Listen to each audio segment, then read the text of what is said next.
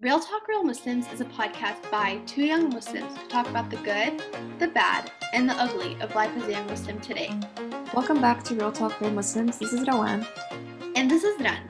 So, guys, this is our second episode recording on Zoom. And honestly, it's been kind of like a learning curve, but I think we're like getting used to it as much as we can. Um, but this episode we're really excited about. So, honestly, like Zoom or not, it's worth it yeah, I think one thing that I've definitely learned this Ramadan and this past couple of months is that like no matter how different life looks like right now, um, it kind of has to just like go on, you know? Mm-hmm. Like everything has been changed, yeah, but in as many ways as possible. Like everything is really different right now, but in as many ways as possible, we've been trying to like save quote unquote like different parts of our life. We're trying to find out how can we continue like our normal life um, you know, online or at home or whatever. Um, and I think that it's just like a good reminder that like for those of us that can, like mentally, physically, financially, like keep working on ourselves like during this time, especially because Ramadan.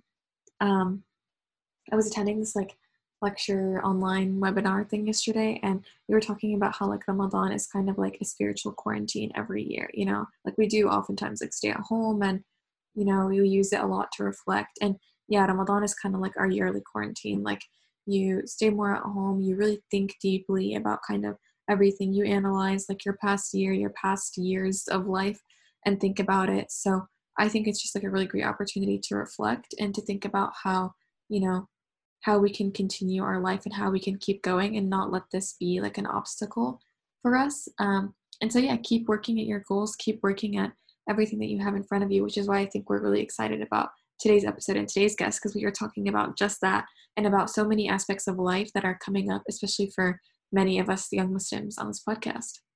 Yeah, so we're really excited about it. And I really like how you said that we need to keep going with life because, I mean, each day that we're not living or like just we're like, okay, we're in quarantine, it sucks, whatever, we're losing that day. So honestly, we really do need to make the best out of it. And on like, it's not going to be spectacular every day and it's going to be like really hard and you're going to feel like very unmotivated some days but what really helps is just knowing that this is all temporary it's going to go away um is like really motivating so we're really excited for this episode and we had Dr. Aisha Sindhu, who is a diagnostic radiology resident physician, and she's based in New Jersey.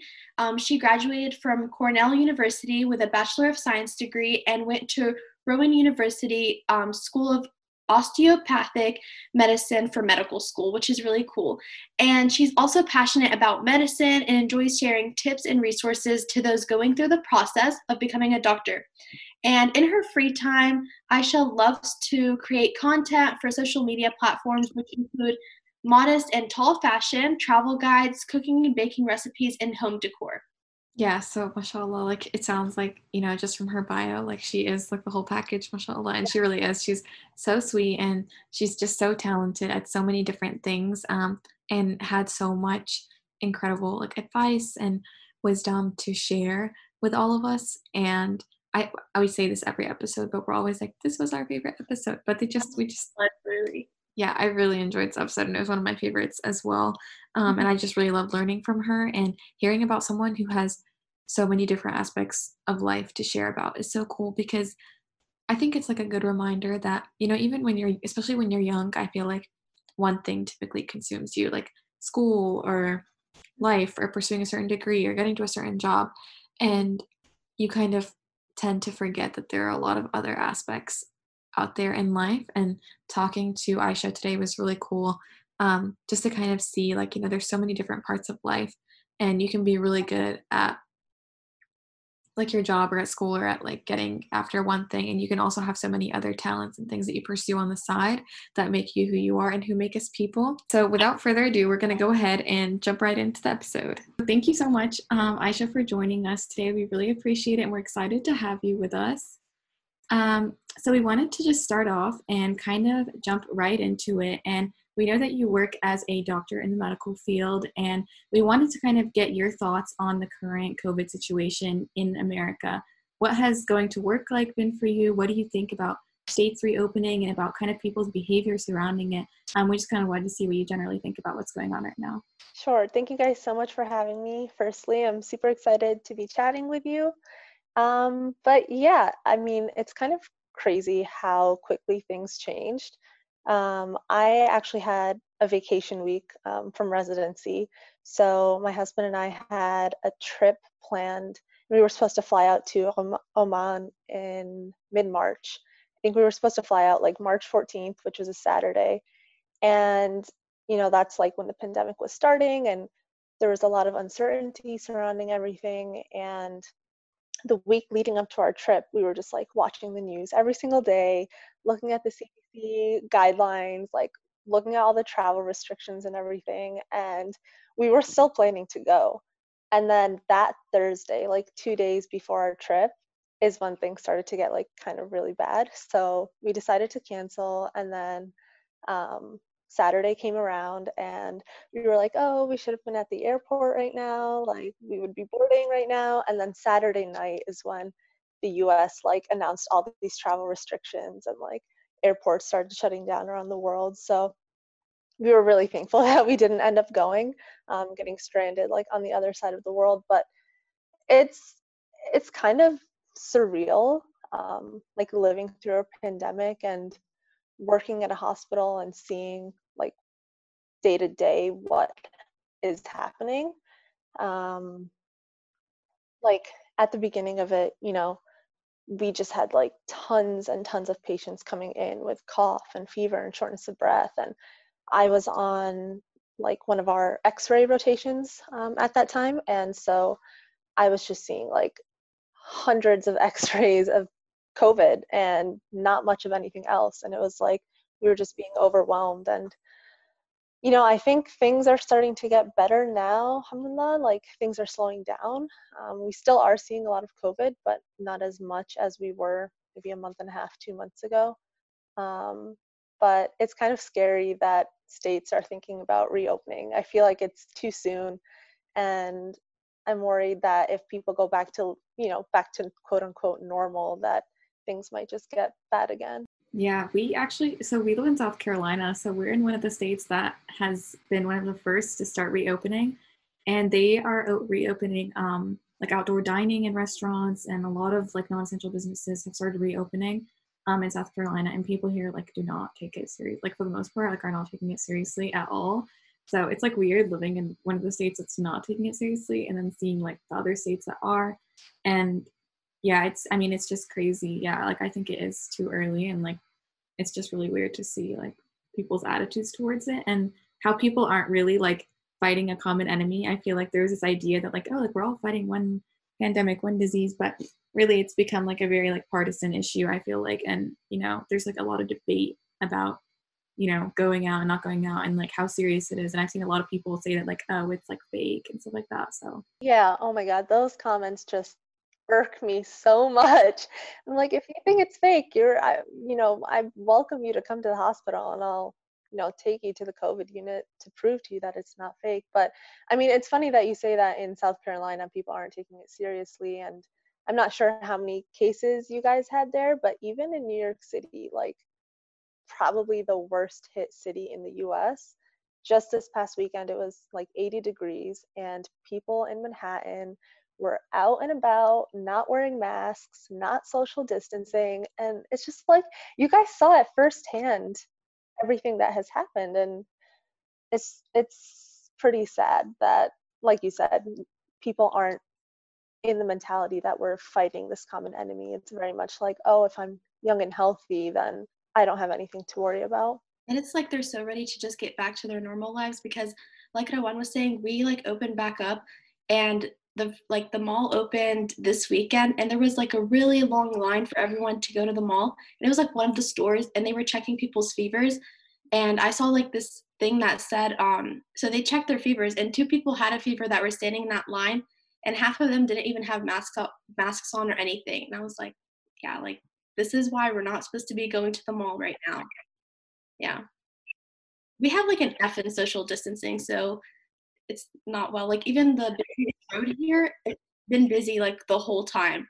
Like Sam's Club, there were like people there um they weren't social distancing, they weren't wearing masks, and the parking lot was full. Like you couldn't park anywhere. My goodness. Yeah, and I feel like as the weather starts to get nicer, it's just going to get harder for people to stay inside and abide by social distancing guidelines. But we also wanted to ask you, like, since you uh, we were talking about like it's really hard for people to stay inside during this time, especially since the weather is getting nicer. What advice do you have for people to like encourage them, I guess, to stay inside, or what could they be doing inside to make it easier? I guess. I mean, I I don't think there's anything wrong with going out and enjoying the weather, but I think we should still be taking necessary precautions. So, wearing masks and staying at least six feet away from people that we don't live with. Um, I was driving home from work a couple of weeks ago, and I take all local roads, and it's about like a 15 minute drive. And it was like a random, beautiful day. It was like 75 degrees. And there were so many people outside that I started counting how many people were out, just like walking and biking and running and stuff. And I counted 200 something people, and only 14 were wearing masks. And I was just like, come on, guys, you know better than this. And it's, yeah. So my recommendations would be to still, you know, wear masks. Even if you don't have like a surgical mask, you can wear a scarf or a bandana or anything to just cover your face and try to stay, you know, at least six feet away from people. Um, practice good hygiene, wash your hands, disinfect things that you bring into your home. Things that people have been doing for the past couple of months. I would urge them to continue doing that um, for at least the next few weeks. Yeah, I think it can be um, challenging for people too to kind of like keep up the same level of like meticulousness. You know, like at first everyone was like, oh, I'm gonna wipe everything down, like wear my mask, and now I feel like people are starting to like get like lazier, I guess, with everything, and they're not really keeping it up as much. So I think it gets harder and harder for people to keep it up, especially just because even like going to the store is like so much effort now. Like people, like for me, like I dread going to the store because I'm like, oh my god, like I have to do all this stuff and like come home and like disinfect everything and like change my clothes and it's uh, you know it, it's a lot. It's a process now. I don't even think it's like getting lazy. I think people are just like getting used to it. Like it's just you know like it's happening and like it's been happening for a while and like I guess if it hasn't affected them personally, so maybe I guess they go into the mindset like why would it start now or something like that. I don't know. That's like what I was thinking. But um, what are your predictions for kind of how the rest of the year is going to look like and you know what our new normal is going to be? I know it's kind of difficult because everything changes so quickly. Um, and I know I just like read something this morning that was talking about how um, there are predictions that you know the number of cases, new cases, is going to like double. Um, you know, there's going to be like double, and yeah, so each day, um, there's going to be like up to three thousand deaths a day um, by like June. Yeah so it's like been going up an insane amount. So what are your kind of predictions for what our new normal life is going to look like? Honestly it's so it's so hard to say and i know a lot of people have been using this phrase like new normal um,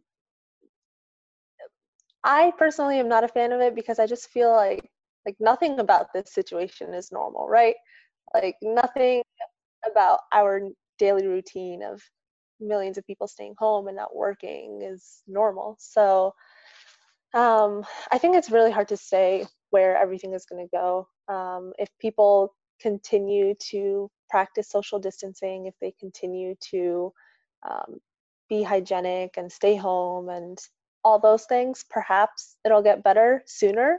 Um, but from what we've seen in, in our own cities and our own communities, people are not doing that. So unfortunately, I think it might get worse once things start to open up, and then we might have to go back into like strict, you know, social distancing, not going out, businesses closing again.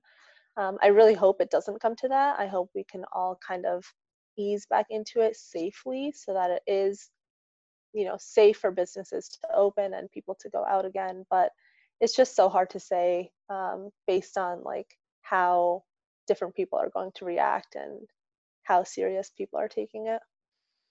Yeah, for sure. It's very unpredictable. Yeah. But I would definitely say even if like businesses start to open and flights start to pick back up, like I personally am not going to be traveling internationally anytime soon.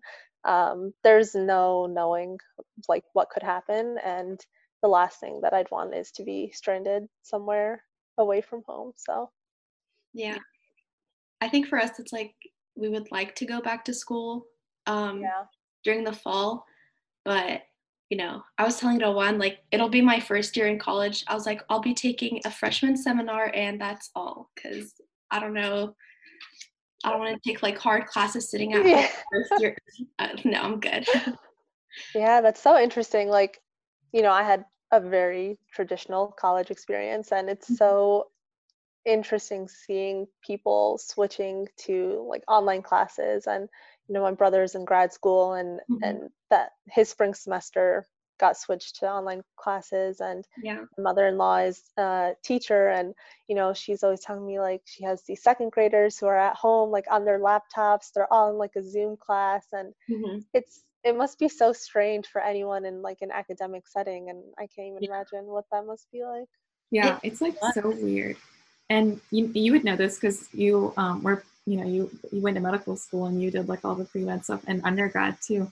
But like even doing labs like already like labs are like pretty difficult like in front like when you're standing there like anatomy labs and chem labs and stuff. And this semester I was in um, anatomy and physiology and like our lab went online and it was so how is weird that even possible it was so weird. Like my professor, like he took pictures. We were learning um like blood vessels, and so he like took pictures, and it was like on a cat, so they're so tiny, and Yeah. so we had to like look at pictures, and then he would like put up pictures and ask us questions and point arrows at things. So and then he would like do like video instructions at the beginning, and he would like have a cat, and he would be like, okay, like this is like this vessel, and like blah blah blah.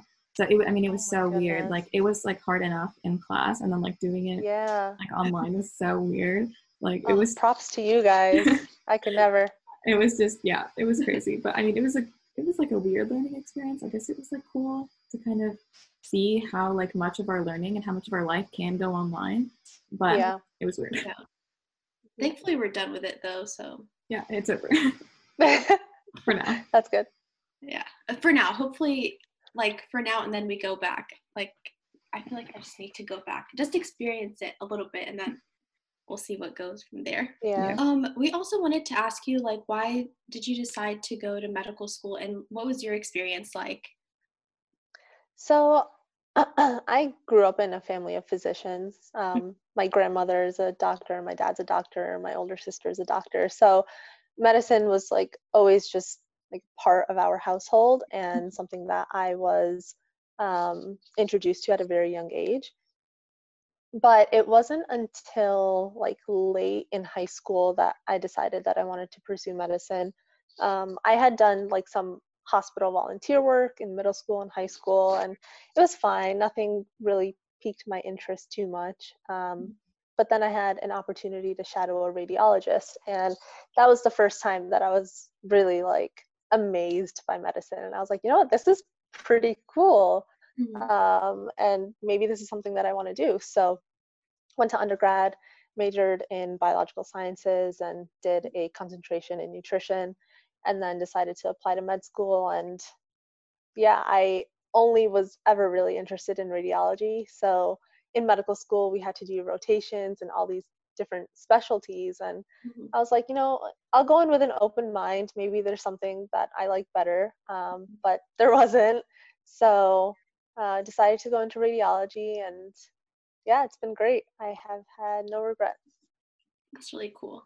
I think like both Rawan and I are deciding to go into like the medical field, so it's interesting to like hear about other people's stories and how they got interested in it too. Mhm. Yeah. Yeah, and there are so many different like medical professions Mhm. um, that I really didn't know about when I was applying.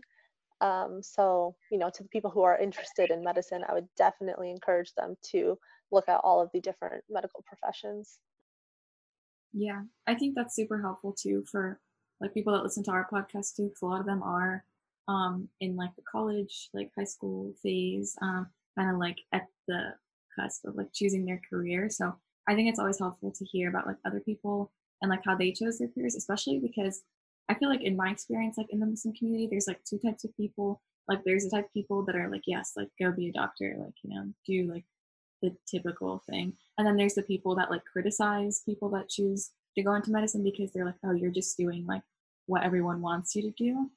So it's like you're never you're never gonna win. And I just think it's really useful to always hear from someone who has done it about like why they genuinely love the field and why they want to go into it because there's criticism from both sides but ultimately you're to do what you feel best doing exactly and at the end of the day it's your life so you know medical school is not like a short easy thing it's mm-hmm. years and years of effort and you don't want to have to go through all of that hard work just for someone else mm-hmm. like if you don't do it for yourself because you truly enjoy it and you truly want it for yourself you're going to be miserable so mm-hmm. um, yeah i anytime someone asks me like oh should i go go to medical school i you know i advise them think about what you want in your life and what kind of lifestyle you want and how you want to spend your quote unquote prime years of your 20s if you want to spend them in school or if you'd rather be working or doing something else yeah and i think there's like just like a big concern in general, um, especially among like young Muslim girls. Like people be like, oh, like don't go into the medical field because, um, you know, like you're not gonna have time for like a family. You're not gonna have time for all these other things. So I guess like what advice would you give to someone who may be hearing that, um, or to someone who's just like worried about like balancing like being or like getting married while pursuing a degree and like having a life and having a job that's like really intense and being in like an intense grad program too. So what advice would you give to someone in that situation? Yeah, I think that's something that I was worried about as well. Um, but at the end of the day, like it's been done before. Like this isn't something that no one has done before. Like millions of women have have gone to medical school and had careers and had su- successful family lives. Um, I think the most important thing is just talking to your partner and you know figuring out what you both need to do to run the household, but also, you know, fulfill your work responsibilities. Um, so, you know, my husband and I, we split all the household chores.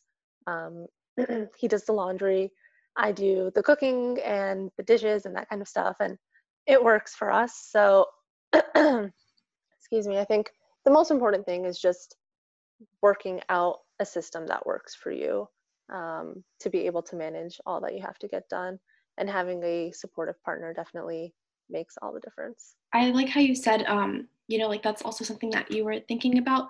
Because I always think about that, but I'm not sure if like people that have already done it like think about it too, or is it a sign that maybe you should like choose another career or do something like that, or you know? So no, I I mean I definitely thought about it a lot, and I know mm-hmm. my sister did as well. And I asked for her advice when I was going through it, and it was very helpful.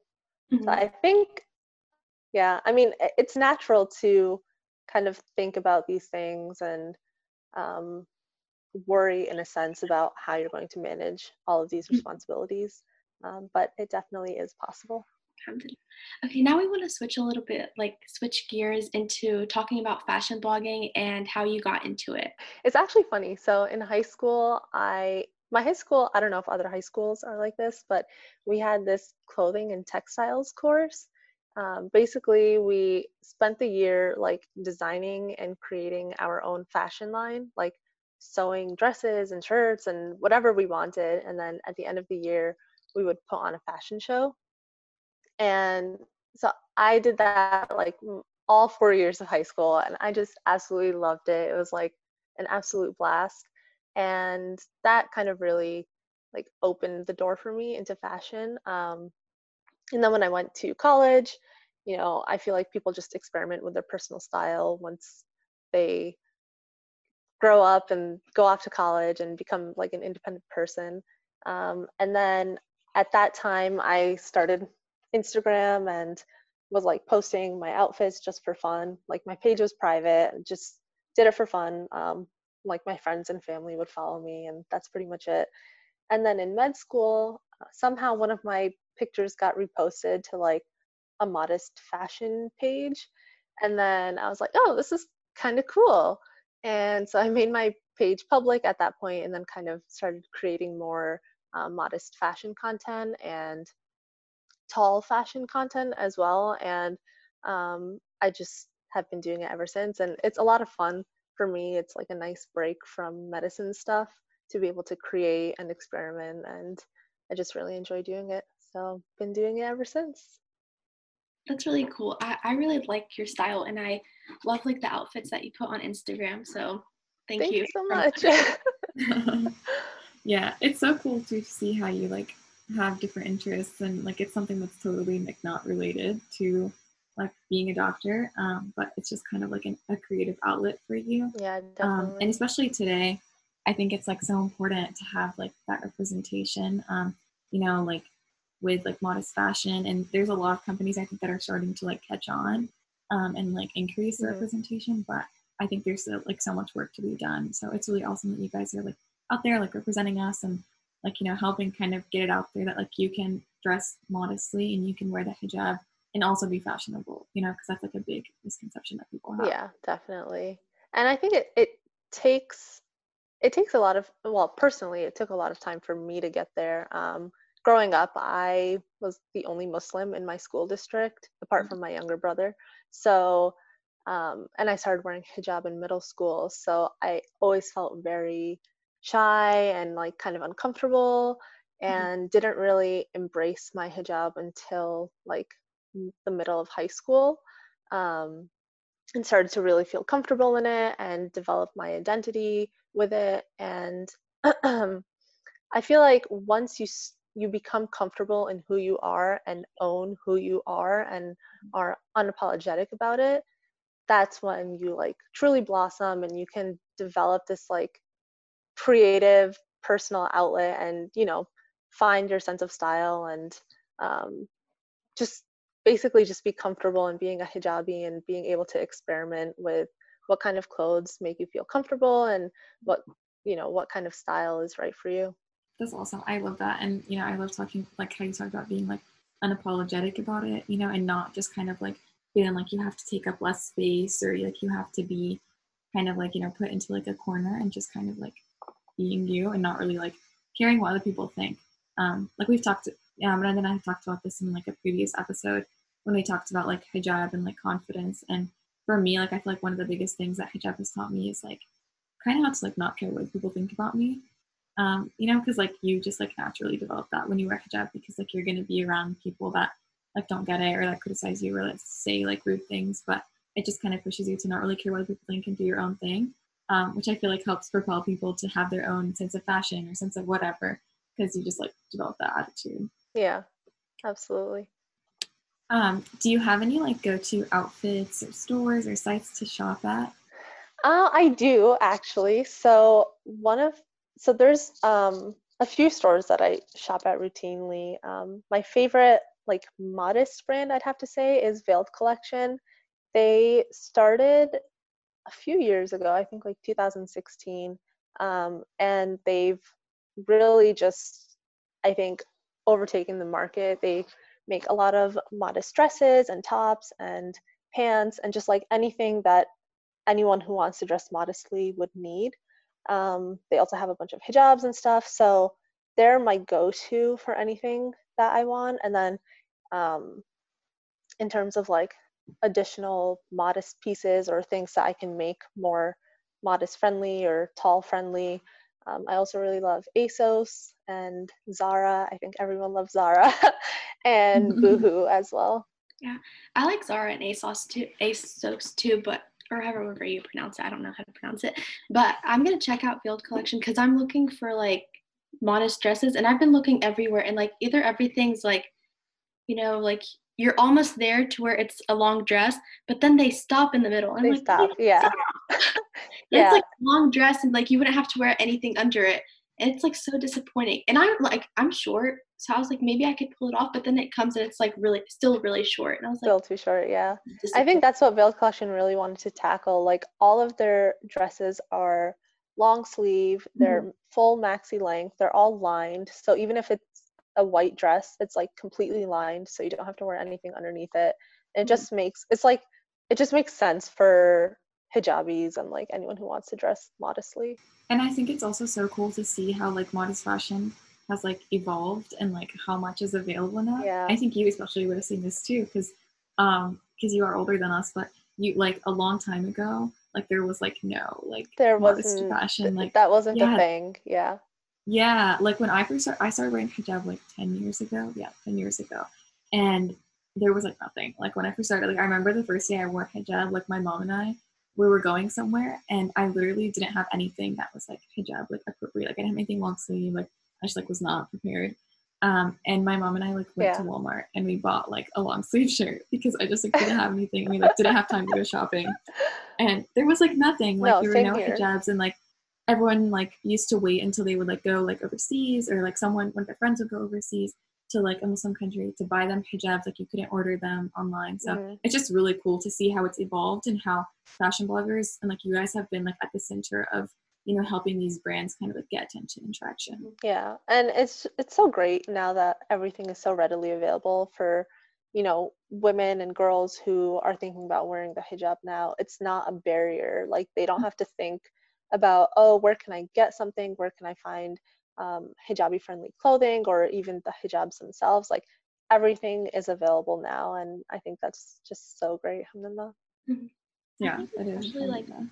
like when I wore hijab, I like when I couldn't find things that were like cute um to wear with hijab and stuff like that. It was very like um discouraging and like Mhm. um it was like re- really disappointing. And then you kind of fall into, or for me at least, I fell into like this trap. Like, okay, if I'm wearing hijab, I don't have to look cute. Like I can just wear whatever I want. And honestly, like you start looking older than your age and like not fashionable and things like that. And I thought that was like when you wear hijab, that's how you're supposed to start um, looking. And so I'm glad that there are brands like that now because like now younger girl girls or like an Awan sister or something like that, it's easier for them because um like there are places like that. But here it was like, yeah, like Rawan said, like go to Walmart or something Yeah. and it's not even that suitable for hijabis anyway, you know? Mhm. Yep. it's not like really cute and it'll, it'll just like make you older and like I don't know. Yeah, it makes the transition to hijabi a lot easier for sure. Okay, so this question, like Rawan and I have talked about it multiple times, and like we've heard it a lot in our community. Um, but one of the biggest like things that come up when you're looking for someone to get married, especially like um, when young people are get, getting married, is the issues of like cultural differences. Um, so like some members of the community are like extremely like on this topic of like you know if you're from this culture you should marry from this culture like not marrying outside of the culture um, so could you share a little bit more about your experience with intercultural marriage and like how that um, like happened, I guess? Sure. Um, so I'm Pakistani and my husband is half Palestinian, half Jordanian. So we met in undergrad. Um, we met at like an MSA event and uh, we didn't, I don't even think we spoke at that event, but then later on, like a couple months later, our paths crossed again and we started talking and um, like our personalities just really jived well together and we had the same values and the same outlook on life and um, after a couple of months we were like you know maybe this is something that we want to pursue towards marriage and so after i think it was like we met at the end of august and then um, thanksgiving break we were like okay when we go home let's tell our moms that you know we found someone that we're interested in and let's see where it goes. So we ended up telling our moms and um, they were both kind of taken aback about the culture and um, we were like you know yeah we're different we're of different backgrounds but our outlook on life and our religious values are exactly the same and our families are you know very similar as well. So um, we spoke to our parents and we were like you know just like let's just meet like let's get the families together and if it doesn't go well then it doesn't go well and if it goes well then it goes well. So our families got together and alhamdulillah things were great um, and you know the rest is history and we ended up getting married and alhamdulillah it's been really awesome but i've gotten a lot of questions from um, people that I know and also like strangers on Instagram DMing me about, um, you know, intercultural marriages and their parents not really being okay with it and what they can do. And I think it is still a big issue in our communities, um, like here in the US. And hopefully that'll change with the next few generations since, you know, a lot of our parents are immigrants and came from their own countries and always had it in their mindset that, you know, their children would marry someone of their own culture as well. But our generations and the next few generations who are going to grow up here um, are going to be seeing more and more intercultural marriages. So hopefully that'll start to become the norm as well and there won't be such a big stigma around it or you know a lot of pushback. Um, but i think the biggest thing to remember at the end of the day is that culture and religion are different. Um, you know in our religion in islam it is absolutely okay and not looked down upon to marry someone outside of your culture. Um, we are taught by the Prophet Muhammad وسلم, that if you meet someone with good being and good character and you like them, that you should, you know, marry them. And it's as simple as that. And I think to the the young people who are looking to get married and maybe want to get married to someone outside of their culture to be respectful to your parents of course as always but gently remind them of this as well that culture and deen are two separate things I think that's really good advice. And um, like Rawan and I always talk about it because we see it in our community a lot. Um, where like my, I guess, thing about it is, you know, like we're all in the same community, we're very close in the same community, but thinking that like if like a you know two kids came together and they wanted to get married, then that would all go out the door, but then their cultural differences would stay there. And I don't know, it's just like mind blowing to me that that's like a thing, you know? Because I know, like, if you say, like, I'm from Palestine slash Jordan, um, and like, I know if you go back and, you know, if you tell like some of, I guess, like our family members or whatever, like, they're really like, you know, no, you need to marry someone from your same like culture and they understand you. It's like, do you expect us to go back to like Jordan or Palestine? Yeah. Then we also have a third culture, you know? So it's like, yeah. what is it? Because I guess, like, especially since um, we are being raised here it's like now we have a third culture that we have in common with that person anyway despite what their other cultures are but we don't have that in common with like if we go back to get married in like you know pakistan or egypt or like jordan you know? So right that's a really good point yeah. And it's it's like yeah it's very disappointing to see but i think that also having people that are willing to like share their experience and be like you know what? Like we got married and like it did not like you know like it's great like you know it's going well and the world didn't end as most people exactly. think you know and you and, get to share in another culture and learn about another culture and it's yeah really it's a really beautiful thing yeah. Mm-hmm. yeah it really is what have you learned um, what have you learned about like i guess arab culture like palestinian jordanian culture um that we're more similar than we are different for sure um, a lot of our food is very similar as well obviously the language is different but apart from that, like, I mean, it helps that we also like are on uh, that like our outlook on life is the same. So I think that makes a big difference as well. Um, but yeah, culturally, like, it's it's just been so nice learning about another culture in very in like a very intimate way um, like going over to his parents house and you know, helping his mom cook and like learning her recipes and that kind of stuff. And then bringing that back to our place and like also cooking desi food. And it's just, I don't know, it's super nice. I really enjoy it. Um, and yeah, thank you so much for sharing with us. Like, it's really, um, you know, heartwarming to hear. Like, such a good, positive story. I'm really glad it worked out for you guys, Hamdinda. Um, and you kind of talked about how you guys like did meet in college, and I feel like a lot of college and maybe even like grad students um, start to think more seriously about getting married, like especially like in their like early like mid or late twenties. Um, do you have any like general advice on like getting to know someone and kind of like you know dealing with I guess like maybe pressure from the community to like get married at a certain age or to marry a specific person? Um, generally, what advice would you give to someone who may be thinking more about getting married or getting to know someone? Yeah, so the first thing is whatever pressure you're getting from the community and from like the aunties and uncles, just push that to the side. Like that, don't even worry about that. Don't even think about that.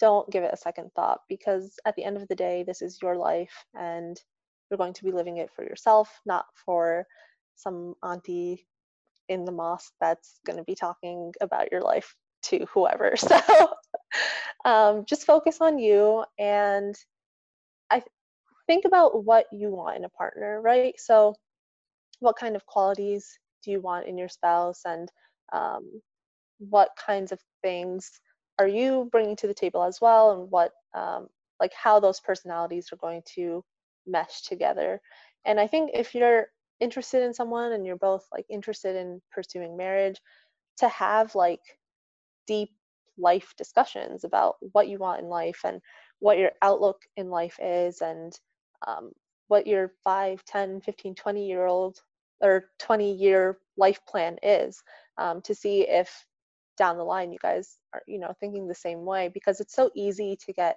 caught up in emotions when you're young and like think about the here and the now and like the next year the next two years and that's it. And then if if you don't think about it in kind of like a long term perspective things can start to go haywire. So really like if you want to get married young um, make sure you know you have like that kind of maturity and that kind of understanding that marriage is not something to be taken lightly. It's you know it's a very serious thing. It's a big blessing of course um, and it's not something that you should like walk into or rush into without giving a second thought. I think one of the things in our cultures and our communities is like we grow up and we're like oh we're told like oh don't talk to the opposite gender like mm-hmm. you know boundaries boundaries boundaries. And then when you're like 22 23 it's like oh why aren't you married yet? Yeah. well because like you told me not to talk to anyone and there have always been these limitations. But i mm-hmm. think we you know we need to do it in like a safe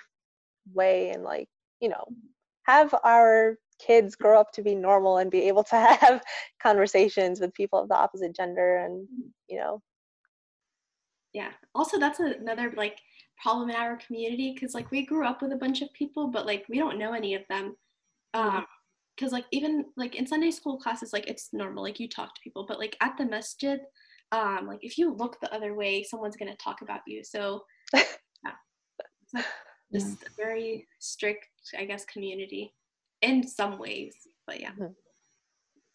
yeah and i think it's important too to like um like it's you know to not kind of like put up that wall like in the muslim community because people can tend to be kind of hypocritical because like if it's like someone in your class who's like a non-Muslim who doesn't even know about the boundaries of like Islam or even like of culture um, between like like men and women, you know, it's totally fine if they're like talking to you or like whatever. Like people don't care about that, like in like a friend sense. But then like mm-hmm. even like at the masjid, like those like normal like interactions, it's like no, like don't talk to that person, you know. So and that person is Muslim and understands like the boundaries. So the boundaries, it's like a, right? Yeah, it's like a very weird, I think, like precedent that we've set and i hope one that we can mm-hmm. change um, instead of like encouraging almost encouraging like young people to like talk to the non-muslims in their class um, yeah that's just like friends again and like you know it's like fine talk to them but not to the muslim people who understand like right. what you know line needs to be drawn is like really weird to me yeah and that's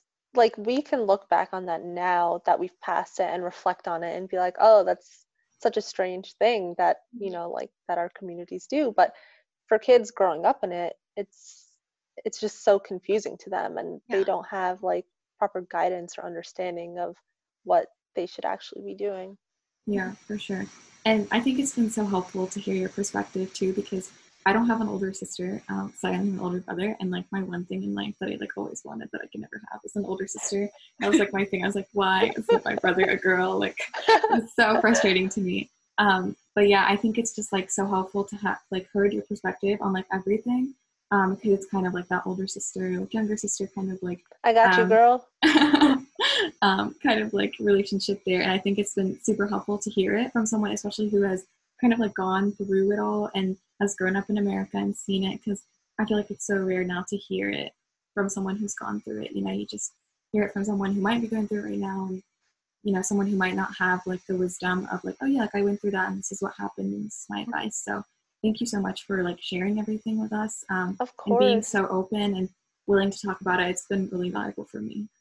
No, Yeah. absolutely. And like, uh, you know, my case is not unique. There are hundreds, if not thousands, of other women in the US who like are going through something similar and, you know, are looking for advice or are looking for someone who's gone through it before to share their experience. And if I can help anyone or just provide a little bit of clarity, then mm-hmm. I'm obviously very happy to help and I'm very, you know, willing to talk to anyone. We really appreciate it. Like Rawan, I learned a lot from you because I also have a younger brother, and like, I don't know what you learned from them, but it was really, it was really nice. Thank you so much. That's um, you know that's all we had to talk to you about today. Um, we really appreciate it. We can honestly talk to you forever, but we know you have other commitments. Um, but thank you so much for joining us and for sharing again. We really appreciate it, um, and we know that everyone listening really is going to enjoy this episode as well. Thank you guys so much for having me. This was a ton of fun. So honestly, I think I benefited a lot from this episode because, like we said at the beginning, um, Aisha like she talks about multiple things and like it's I guess like you see the full picture. Obviously, you're not seeing every aspect of someone's life, but it's like hitting on every um, different part of life that we go through, which is really cool.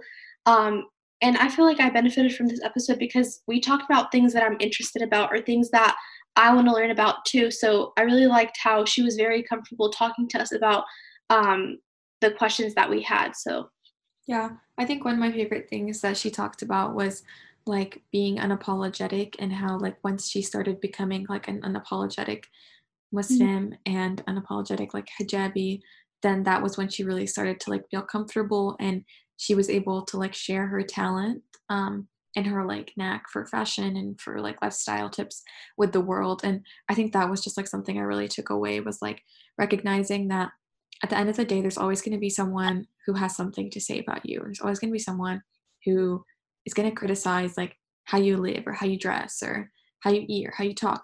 And there's always going to be those people in life but i feel like your life begins when you stop caring what other people think about you. Obviously you take into account people's emotions and the people that you actually value like you take into account their emotions too.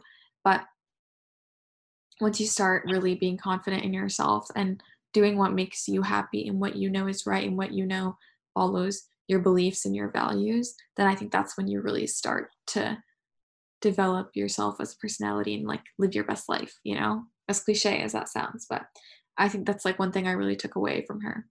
Because like multiple times when we asked her about something, um, she would be like, when we asked her about it was like the interracial marriage, she was like, well, first you need to put aside what people think, and it was also about like going to medical school, and we asked her about like, um, you know, like when what how do people react like that? You say you're going to medical school and instead of um i guess like your prime year is putting them towards like building a family or something like that you're going to medical school. Like how did you handle that? And again she said the same thing and she was like you just need to ignore those people. And i think that's also like yeah that's really important. And i think we talked about this in another episode. It's like really hard to like not take into account what people say about you but it's something that you need to like just practice and work on i guess. And i feel like maybe as you get older and you get more passionate about what you want and like you know like medical school is a big decision. If that's really what you want to do i don't think um like if you're really really passionate about it what people are, are going to say won't be that important you know? Like Yeah. maybe it'll hurt your feelings or something but then i feel like you'll be able to get over it because it's something that you really want to do Yeah, exactly. And I think like ultimately, like for me, like the broad message that I took away was like no matter like what stands in your way, like whether it be people, whether it be a global pandemic and being stuck at home, like Mhm. if you want something and that's what how you want your life to go, then like you need to go and like chase after it and do what you feel is right. And you chasing after those things is going to be like what gets them to you, you know? So I think Mhm. as young people, we are faced with so many voices from around us, like your parents, your friends, the media, your professors or teachers or whatever. Um, like a million and one people telling you what you should be like, especially because I feel like everyone wants to, like, not in, this is to sound weird, but I I guess for lack of a better word, take advantage of you um, in mm-hmm. the sense that like you're young and like they know you have energy and like you have cool ideas and you have a lot to offer. So a lot of people like want you on their team, quote unquote. So a lot of people kind of want to take advantage of you at this age and you have to kind of learn to take into account the opinions that matter and do the things that you want and be able mm-hmm. to block out like so many voices because i think especially at a young age that's when you're going to hear the most voices around you and the most um and the greatest number of people trying to influence you um so i really liked how she was like unapologetic about what she wanted whether it be in her career or in her personal life or you know about uh, a side hustle that she really enjoys doing um and it really like inspired me to kind of like do the same and take that into consideration for me in the next few years as well. And I also like how um, she was very open about talking about like her marriage.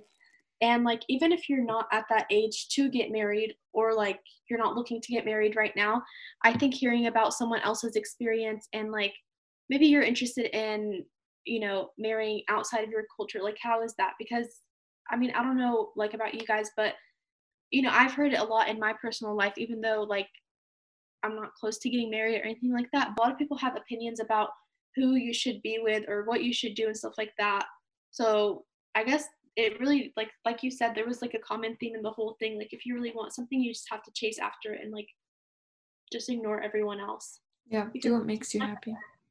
Yeah, but like that's so weird. Like you don't want to look back at your life and be like, oh, I didn't do this because this person said, you know, it wouldn't be good for me. I didn't do this and this and this. But then you didn't have any control over your life and then you're gonna die and then that's it like yeah exactly we really enjoyed doing this episode with Aisha and talking to her, and we hope that you guys enjoyed it as well. So, before we sign off, just a reminder to check out her blog at aishasindhu.com, and we will link everything in the description of this episode.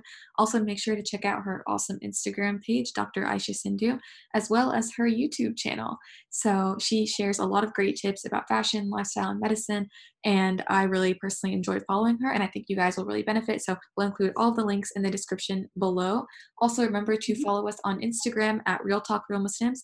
Share this episode with your friends and family, and with anyone who needs a little reminder about getting getting after their goals and doing what they want, and give us any feedback about this episode or our other episodes by messaging us on Instagram or emailing us at realtalkrealmuslims at gmail.com.